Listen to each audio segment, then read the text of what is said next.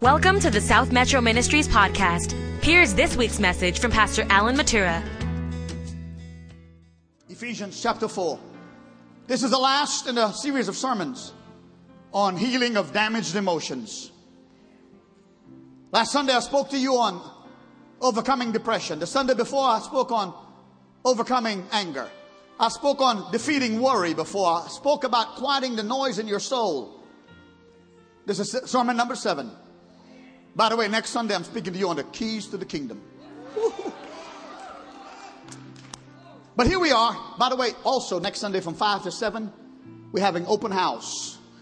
Food and refreshment and fellowship, and the whole facilities will be open to everybody because we know there are other churches and people who have blessed us who want to come through, and your families from 5 to 7 drop in.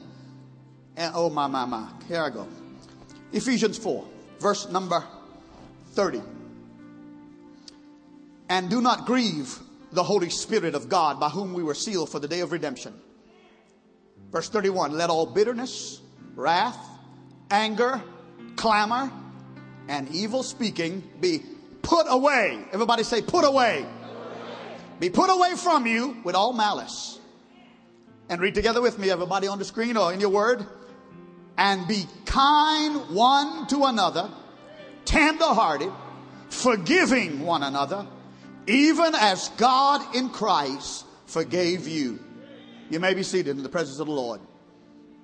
I want to talk to you about victory for a few moments. Victory over unforgiveness. What is the hardest thing for you to believe about the Christian life? Is it heaven? Some people of our day will discredit our belief in heaven as Christians and call it man's aimless quest for a utopia. What is the hardest thing for you to believe about the Christian life? What about hell?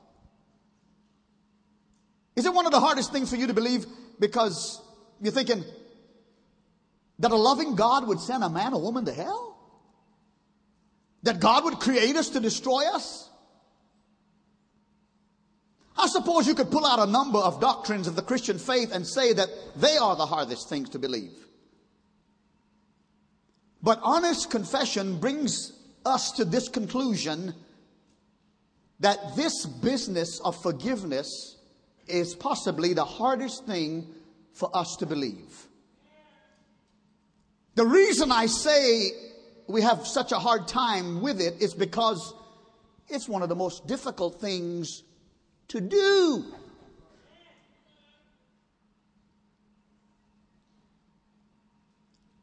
You're thinking about this business of forgiveness, and perhaps you talk to yourself about having been hurt, having been injured, wounded by a friend, by a boss, by an ex spouse, by a pastor, by a church, by a doctor, by a lawyer, or someone else. And you're thinking things like, forgive him? Forgive her? Are you kidding? Now, don't act like you're so holy. I'm going to have an altar call in a little bit. You can say amen. You've thought it. After what he or she has done for me, I could never forgive him. And if we are honest about how deep in sin we were when God forgave us and somebody asked us, said, He'll forgive you. And you're thinking, forgive me? God would forgive me. You don't know what I've done, who I've done it with, where I've been, and how long I was there. God would forgive me. How could I have done such an awful thing? I can't even forgive myself. Help me preach. Such confessions are from people who have grown up in churches, grown up with godly parents, and yet grown up without fully understanding God's forgiveness and its intended effect on every level of our lives. Please, if you take notes, you want to write this down. We live in a great amount of bondage because of our failure to accept God's forgiveness and our inability to forgive.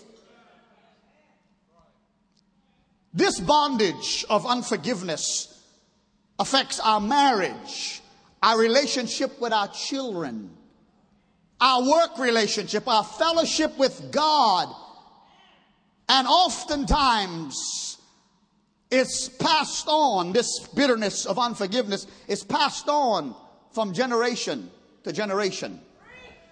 You know, unforgiveness can be contagious.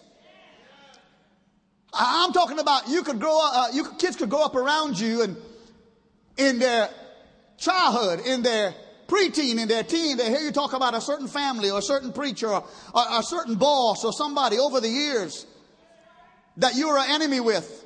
And all of a sudden they don't like them either and they never met them. Some, some folks arguing like the Hatfield and McCoys for generations and don't even know why. And, and that can be so contagious, this bitterness and this unforgiveness stuff. It's contagious. And it's, it's, it's not good for the soul and it's not good for the spirit. I read about a woman who was bitten by a mad rabid dog. And the doctor told the woman that her condition was terminal and to be careful not to spread it. Immediately, the woman in the doctor's office took out pen and paper and she began to write.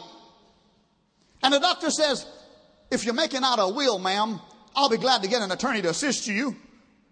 No, she said, I'm just making a list of the people I'd like to bite before I go. Go ahead and smile, it won't break your face. Unforgiveness is contagious. I'm going to talk about it real quick on three levels. What is forgiveness? What are the results of an unforgiving spirit and forgiving others? Let's define it, if you will. There are two definitions about unforgiveness or forgiveness that I want to talk about.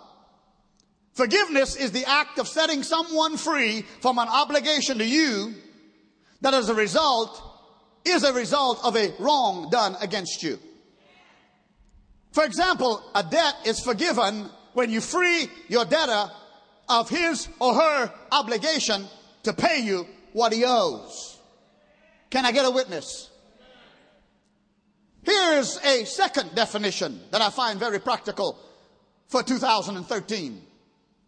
Forgiveness is giving up resentment against someone and surrendering one's right to retaliate no matter what the other person did. Yeah. I mean, surrender my right to get a pound of their flesh because of what they did. I'm preaching if you've ever heard an Indian preach. Forgiveness involves three elements. Note them. Number one, it involves an injury. You were hurt. You were wounded. You were offended. You were injured. Secondly, forgiveness involves a debt. You lost something. Because of what somebody did, your reputation was ruined. You lost finances because somebody drug you into a high promising interest yield that never realized itself. You lost property. You lost friendships. Forgiveness involves injury, a debt. And number three, forgiveness involves a cancellation of that debt. All three elements are necessary if forgiveness is to take place. Look at me and listen to me a moment. All three of these elements were certainly present in Christ extending forgiveness for us. Calvary and the cross 2,000 years ago is all about the love of God and the message of forgiveness. While we were yet sinners, Christ died for our sins. We injured God because of our sins. Can I get an amen? We injured his gift of love because we denied him. And there was a debt that, oh, I feel what glory. We could not pay. The Bible says the wages of our sin is debt. D-E-A-T-H. We owed a debt we could not pay. He paid a debt he did not owe. And thus he canceled all of our sins. And Jesus said, Him that cometh unto me, I will in no wise cast out. Put your hands together and give a Lord of praise in this house. You know what I've discovered? that most people who suffer from an unforgiving spirit do not know that unforgiveness is the root of many of their problems. All they know is that I just can't stand to be around that person. They find themselves wanting to strike out when certain subjects are mentioned in their presence. They don't know that, that, that bitterness and, and, and unforgiveness from five years ago, last week, 10 years ago. They feel uncomfortable around certain types of people. They lose their temper over little things. They're very, very irritable. Some of you are not feeling very comfortable now, but I forgive you. They constantly struggle with guilt over sins committed in the past. They, they, can't get over the frustration of hating the ones they should love the most. A few years ago, I preached a sermon just like this on the need to forgive and be forgiven. And after the service, a young lady about age 21 came up to me at the altar with tears in her eyes and she asked if she could make an appointment with me. She came to my office that week and told me that I had struck a nerve with her when I spoke on forgiveness. And then she began to tell me her story. She hated her father and her brothers who had sexually abused her more than once. She wept uncontrollably in my office because she knew she needed to forgive and get on with her life, but she just could not do it. She seemed to manifest all the symptoms of an unforgiving spirit and could almost justify her bitterness because these were the men who should have been her guardian and her protector, but they became her abuser. Let me, let me tell you something. Next point. What are the results of an unforgiving spirit? Number one, a person who has an unforgiving spirit is always the real loser. I said the person who has an unforgiving spirit is always a real loser, much more so than the one against whom the grudge is held. The Bible tells us that as Christians, an unforgiving spirit is not part of God's spirit. Can I get an amen? It's not part, and if Christ dwells in us, who is God, then we ought to put on Christ and his characteristics. Doesn't Galatians 5 and 22 and 23 say the following? But the fruit of the Spirit is love, joy, peace, patience, kindness, goodness, faithfulness, gentleness, self control. Doesn't verse 25 of Galatians 5 say to us, Against such there is no law? Therefore, if we live in the Spirit, let us walk out our Christian life in the Spirit. And, and what I'm trying to tell you, brothers and sisters, is an unforgiving spirit makes us real losers because we act according to our flesh. And Paul says in Galatians 5 19 through 21 that our flesh produces, because of an unforgiving spirit and other sins, our flesh produces hatred, contentions, jealousies, outburst of wrath, dissensions, envy, and the like. Listen to what the Bible says. Of which I tell you beforehand, just as I told you in the past, that those who practice such things will not inherit the kingdom of God. So there's the answer. You can't even expect to inherit the kingdom of God if you harbor unforgiveness. That's real loss. Number two, the results of an unforgiving spirit is that an unforgiving spirit hinders our prayers. Where you find that, Pastor? In the book of life, the Bible? Write it down. Psalm 66 and 18. It's not on the screen. The psalmist said, If I regard iniquity in my heart, if I regard sin in my heart, the Lord will not hear me. Did somebody else hear me here? You could pray in tongues. You could pray till you're blue in the face. You can pray all you want to, but that prayer ain't going higher than the ceiling if you're harboring unforgiveness. What about your giving? How come I give tithe and offerings and I'm not pointing my finger at anybody but myself? How come that don't happen to me like a man who had the flooded, uh, flooded basement? How come that don't happen to me with like you and Sister Valerie? Could it be that some unforgiveness against your wife or your children or your boss or somebody else hinders your prayers? You know what Jesus said in Matthew's Gospel, chapter 5, verses 23 and 24? This is what he says about the spirit of unforgiveness.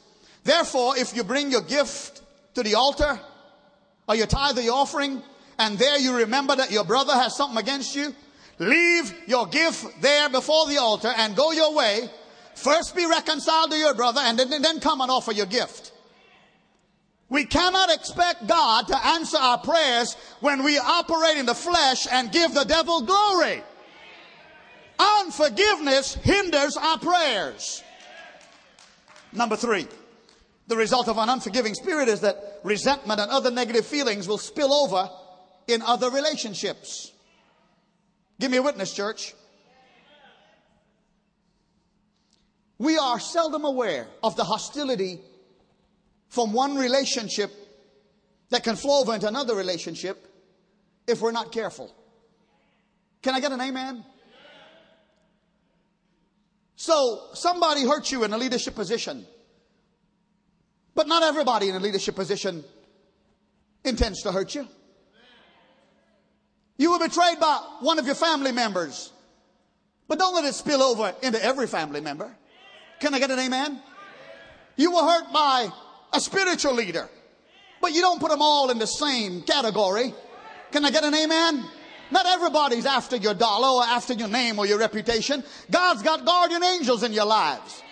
You can trust some people and God will show you who you can trust. Don't let bitterness and resentment and estrangement and keeping yourself from fellowship of other folks who could pray for you and anoint you and show you how to get out of your cave of bitterness. Don't let that keep you out from making new friends and being restored by the power of God because God will put people in your life to pray for you you don't even know about and heal you. Give the Lord some praise, somebody. Number four, an unforgiving spirit fosters rejection. Yeah. We start rejecting and isolating, as I said just moments ago. We start judging people, not even knowing their intent. And later on, as we go and find the real proof for our hurt, we find out it wasn't even the person that we've been accusing all that time. I feel a whoop glory coming on, but I'll just I got several degrees from college, and when you hear me preach, you're thinking they ought to give you a refund, but I'm trying to be nice. We've held some stuff against some folks who are dead. You need to get that cleared up, but they're dead. No, no, you need to take you a chair and put it in a room, two chairs. You sit here and you put that chair over there and you make like that person who's going to heaven is sitting right there. I'm preaching. Somebody say amen. amen. You can even get it right now. You can make like they're sitting right there and you can ask them to forgive you even come on. Yeah. And get free of that baggage. Number five, the result of an unforgiving spirit is that it does not fit our identity. Can I get a witness, somebody? I mean, I wear about a size 40 regular. Sometimes I can wear a 38 if I suck in my belly. But if I come in here with a size 48 long, you're going to say, that don't fit him. He needs to go home and redress. Kind of reminds me uh, uh, of the guy whose eyes were popping out and his ears were burning, so he went to the doctor. You want to find out what's wrong, and the doctor says, What you need is a set of new glasses. So he bought some glasses, but his eyes continue to pop out and his ears continue to burn. He went to another doctor, and the doctor said, What you need is some hearing aids. He got some hearing aids, tried them out for a while. But his eyes continued to pop out, and his ears continued to burn. He went to another doctor, and the doctor says, What you need is your tonsils taken out. They took out his tonsils. His eyes popped out, and his ears burned. The other doctor said, the number four, what you need is, is to have your appendix taken out. They took out his appendix. Not so long after, his eyes popped out and his ears burned. He went to a new clothing store one day to buy a shirt. And the clerk of the store says, what size do you wear, sir? He says, I wear a 15 and a half shirt.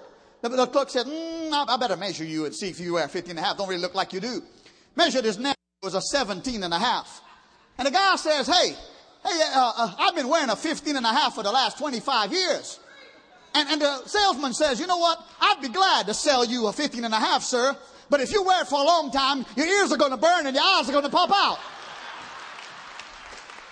Go ahead, go ahead. That's what unforgiveness will do to you. It doesn't fit you. Ooh, I feel a hallelujah coming on. Did you like that, Pastor JC? I told you you cannot do me, boy. What about forgiving others? Ooh, hallelujah. Remember this. In this business of forgiving others, we must recognize, number one, that we have been totally forgiven by God. Turn in your Bibles to Matthew number 20, pardon me, Matthew number 18. Mm, help me, Holy Ghost. Somebody say, Help him, Lord. Turn in your Bibles to Matthew 18. Can't find Matthew 18. I wonder if I got this Bible on sale. Here it is, right here. Matthew 18, verse number 21. If you're there, if you're there say amen. It's about recognizing that we've been totally forgiven. These, verse 21 says, Then Peter came to Jesus and said, Lord, how often shall my brother sin against me and I forgive him? Up to seven times? Look at this, look at this. I think Peter's a little cocky saying, Up to seven times? You know, I'm really so good. And the Lord says, No. Look, look what the next verse says. Jesus said to him, I did not or do not say to you up to seven times, but up to 70 times seven. And quickly you're thinking, that's 490. And I'm about my 489 right now with him. And oh, the number seven is the number of completeness. That means you will never be completed forgiving somebody as long as you live in this house of flesh. There'll always be something that you need to be forgiven of or to forgive somebody of. So just keep doing. Listen to what the Bible says in verse 23. Therefore, the kingdom of heaven is like a certain king who wanted to settle accounts with his servants. And when he began to settle accounts, one was brought to him who owed him 10,000 talents. And verse, that's like saying, let's just put it in today's understanding. The king was settling his books. Many people owed him money. One man owed him $10,000. And I won't read the rest. Let me just tell you. Okay?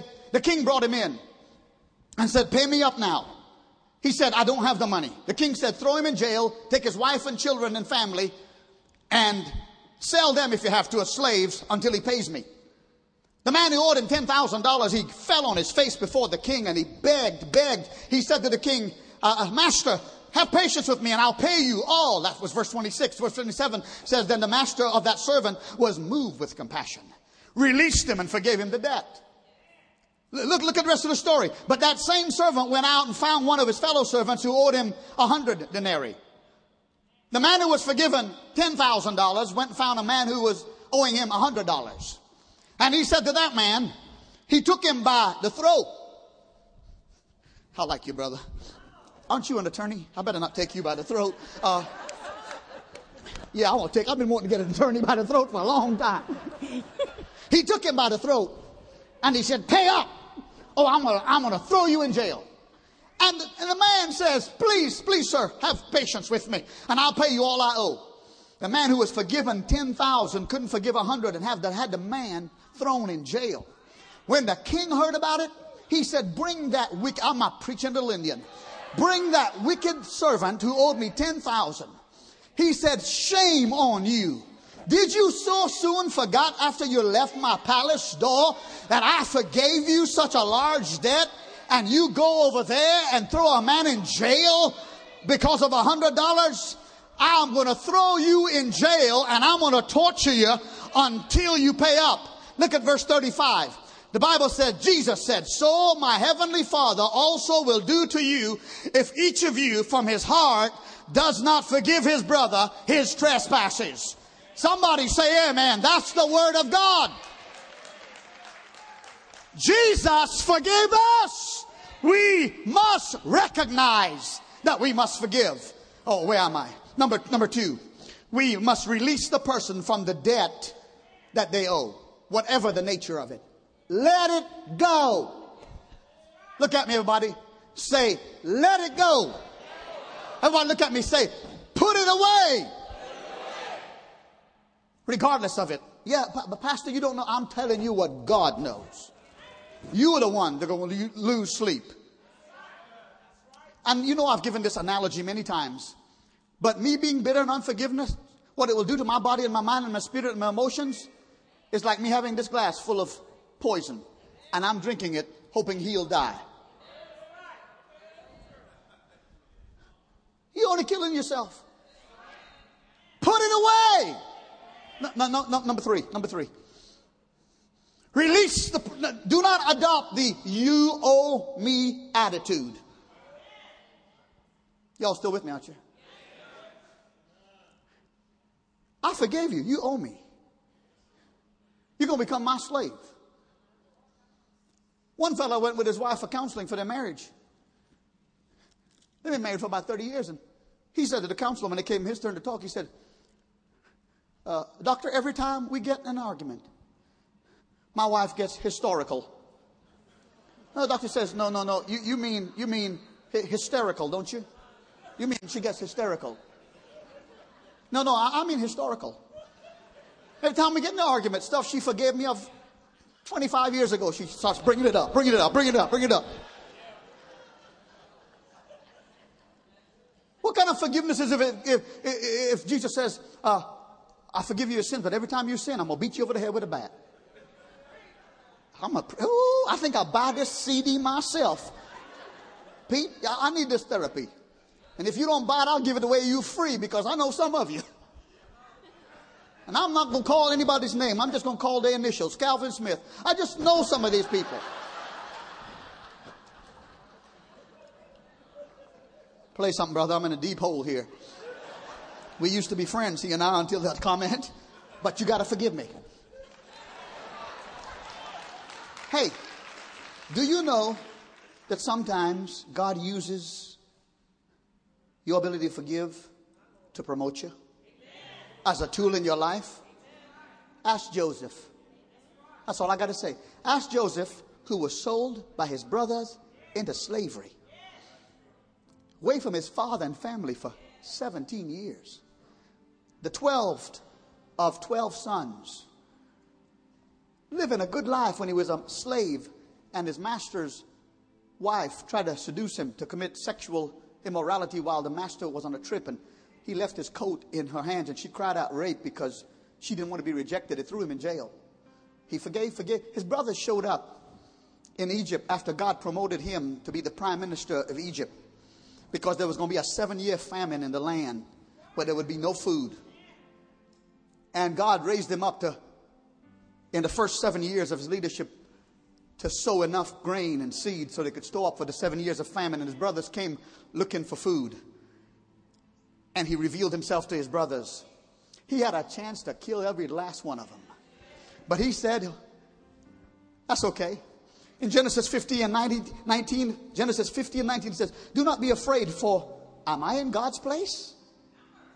But as for you, you meant it for evil, brothers. But God meant it for good in order to bring about, as it is this day, to save many lives. He told his brothers, figuratively speaking, I could kill you, but don't be afraid. I'm not going to. I will provide for you and your little ones. What God is using sometimes is our ability to forgive to take us to the next level. And then the last thing you do is make reconciliation with those, with those with whom you need to make reconciliation. I'm going to close with this illustration, a true story. Any of you ever seen the movie The Hiding Place or read the book The Hiding Place by Corrie ten Boom over the years? Raise your hands. Have you ever read it or seen it? You put it down. Corrie ten Boom and her family lived in Holland during World War II when Hitler and the Nazis was invading as much of Europe as they can, including in their world conquest, attempted world conquest. They invaded Holland. Corrie ten Boom and her family, non Jewish, made hiding places in their house to hide Jews and other Dutch believers from the Nazis. And from 1943 to 1944, until somebody betrayed them. Their house was a safe house where people could travel, stay a few days until they found another safe house. Over 800 Jews were spared the torture camps and the gas chambers and the burning infernos of Hitler's hate for Jews. Six million Jews were killed in the name of hate. When Corrie ten Boom and her family were discovered, they were arrested by the Nazis, all of her family. Her 84 year old father was thrown in jail. And 10 days after, he died in jail. She and her sister, Betsy, were sent to several death camps, the last of which, before the end of the war, was Ravensbrück in Germany. There in that hell on earth, lice infested barracks, the women were made to unclothe in front of the German guards, put on all their clothes in a pile at the shower door, and forced to take showers in front of mocking, jeering men. Lice infested, roach infested, their bodies emaciated by hunger and persecution. She saw thousands die. Her own sister Betsy died. And after she, the war was over, she was released. She was 53 years old. While she was in these concentration camps, she told about the love of Jesus, the love of Jesus, the love of Jesus. And in her personal account, in her book, The Hiding Place, she, she tells this story. It was a church service in Munich that I saw him. Who is him? Well, he, the former SS man who stood guard at the shower room in the processing center at Ravensbrück. He was the first of our actual jailers that I had seen since that time. And suddenly it was all there, said Corrie ten Boom, the room full of mocking men, the heaps of clothing, Betsy's pain blanched face. He came to me as the church was emptying, beaming and bowing. She says, He said to her, How grateful I am for your message, Fräulein. He continued by saying to her to think that as you say, He has washed my sins away. His hand was thrust out to shake mine. And I, who had just preached so and preached so often to the people of Bloemendaal the need to forgive, kept my hands at my side. Even as the angry, vengeful thoughts boiled through me, I saw the sin of them. Jesus Christ had died for this man. Was I going to ask for more? Lord Jesus, I prayed, forgive me and help me to forgive him. I tried to smile, she said. I struggled to raise my hand. I, could not. I felt nothing, not the slightest spark of warmth or charity. And so again, I breathe a silent prayer Jesus, I cannot forgive him. Give me your forgiveness. And as I took his hand and reached out, took his hand, the most incredible thing happened, she said. From my shoulder, along my arm, and through my hand, a current seemed to pass from me to him. While into my heart sprang a love for this stranger that almost overwhelmed me. So she concludes by saying, I discovered it is not on our forgiveness any more than our goodness that the world's healing hinges, but on His. Listen to this when he tells us to love our enemies, he gives us, along with the command, the love itself. If he tells you to forgive, he'll give you the power to forgive. Clap your hands. Bow your heads, please. I'm not out of time. I'm completely out of time, but this is the most important time of your day right now. Pastor Mathura, I needed this word. And I am not going to be held in the bondage of the sin of unforgiveness. I need today that healing. I need today to put it away, lay it down, let it go. If that's you, raise your hands. Raise your hands all over this church, numbers of hands. Put them down. Stand to your feet, everybody. Everybody, stand to your feet. And I want you to raise up your hands to the Lord. Open up your mouth and begin to praise Him for the forgiveness He's already given you. Go ahead. Say it a little bit louder than a whisper. I'm forgiven, so I can forgive. Come on, say it a little louder. I, I, I need, I need for you to tell the devil in his face, you're not going to give me this bondage and this baggage.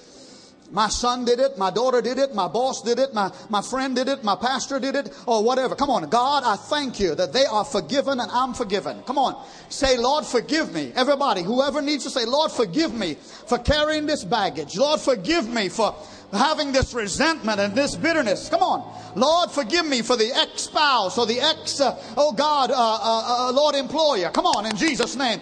You know I've been cheated. You know I've been wounded. But I'm gonna, not going to hold them hostage. I'm not going to live like you owe me something, Lord. You've already done enough for me. Come on. Pray over it. Pray over that person right now. The Bible says, pray for your enemies. Pray for those who despitefully use you. Pray for them. And that doesn't mean that you pray for their injury. Come on. God, I leave it in this altar. I will not be bitter. In the name of the Lord. Sing praise team. Come on and sing. Come on, everybody else. Keep your hands up for just a few moments. Come on. Lord, I believe. Come on, come on. Say, Lord, I believe. Lord, I trust you. Lord, I obey. Lord, I'm not going home with this. I'm not going to sleep tonight with this. I lay it down. It doesn't fit me, Lord. In Jesus' name. Come, prayer team. Come, prayer team. Come on. Come on. Raise your hands and praise Him for a few seconds more. Sing with them. Sing with them because that's your hope.